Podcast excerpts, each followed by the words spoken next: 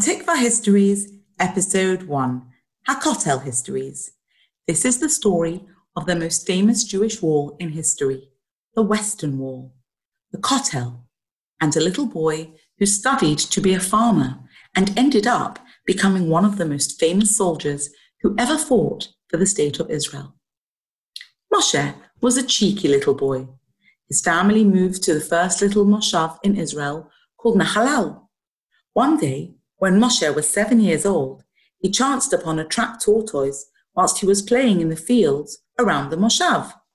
Tortoise, Little Moshe said, you have a house on your back. Why on earth don't you retreat to safety and I will help you?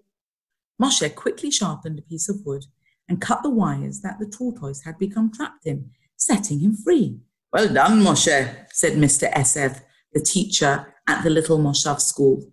You will make a great farmer one day.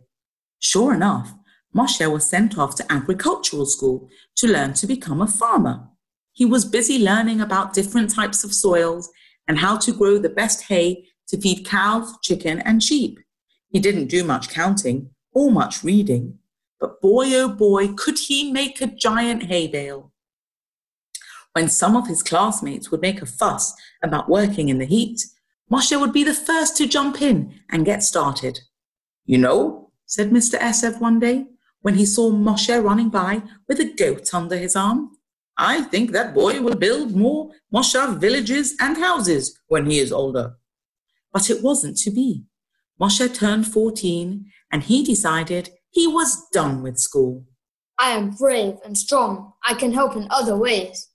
All around him, Israel was fighting for independence, and Moshe joined the Haganah, the group that was trying to set Israel up as its very own state.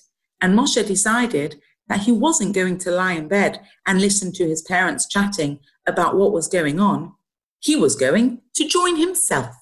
So, whilst most 14 year olds we know are either playing on their PS4s or riding their bikes, Moshe managed to get on a bike with an engine, one of the first versions of a motorbike, and off he went, fighting with the Haganah. He was such a chevraman that he became a police commander when he was just 23. He grew to be a leader, and because he didn't seem frightened of much, he even ended up helping the Allied soldiers when they were trying to invade Syria and Lebanon. He was only 26 when his eye was injured and he began to wear a patch over it like a pirate. Did that make him stay home? Oh, no, no, no. Moshe was going to continue. He was going to be involved and would lead the men he was in charge of to greatness. In June 1967, a war broke out called the Six Day War because it only lasted for six days. The number of Israeli soldiers were tiny and the war was fierce. Brave Moshe led a small group of men. His friend Mordechai Gur led another small group of men through the other side of the city. Suddenly, Mordechai's voice crackled over the radio. We are sitting right now on the ridge and we can see the old city. This is what so many have dreamed about. We will be the first to enter the old city. They ran under the tunnels towards the Temple Mount, which we famously call Har HaBayit. There was loud noise from gunfire and shouting, but they didn't stop. They ran through the narrow streets, they ran through the dust and heat, and still they didn't stop. Suddenly, his voice came over the radio again. Ha'abayit beyadenu, ha'abayit beyadenu. The Temple Mount is in our hands. I repeat, the Temple Mount is in our hands. Moments later, Rabbi Shlomo Goren blew a shofar, so tired soldiers and Jews nearby would know that this wonderful miracle had occurred. Mission impossible was complete. Now, when a Jew goes to the kotel, they often write a little note and stuff it into one of the little cracks in the wall. Moshe Dayan, now a famous soldier, not a little boy saving tortoises anymore, went to the wall. He prayed hard and ran his hands over the special bricks, and then he took a little piece of paper out, scribbled a note down, and stuffed it into the wall.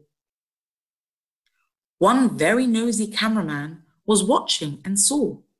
He approached the wall when everyone had left and took out the paper. He was cheeky and too curious and was desperate to know what Moshe, this strong, brave man, had written down. He was really surprised when he unfolded the crumpled paper and saw the words, Me'et Hashem, Hosazot, Hiniflaot, Ve'enenu. This was from the Lord Hashem, and it is wondrous in our eyes. And that, boys and girls, is Hatikva History's Story One. One of the incredible stories about our most famous war. We hope you've enjoyed this and watch this space for Hatikva Histories Episode 2.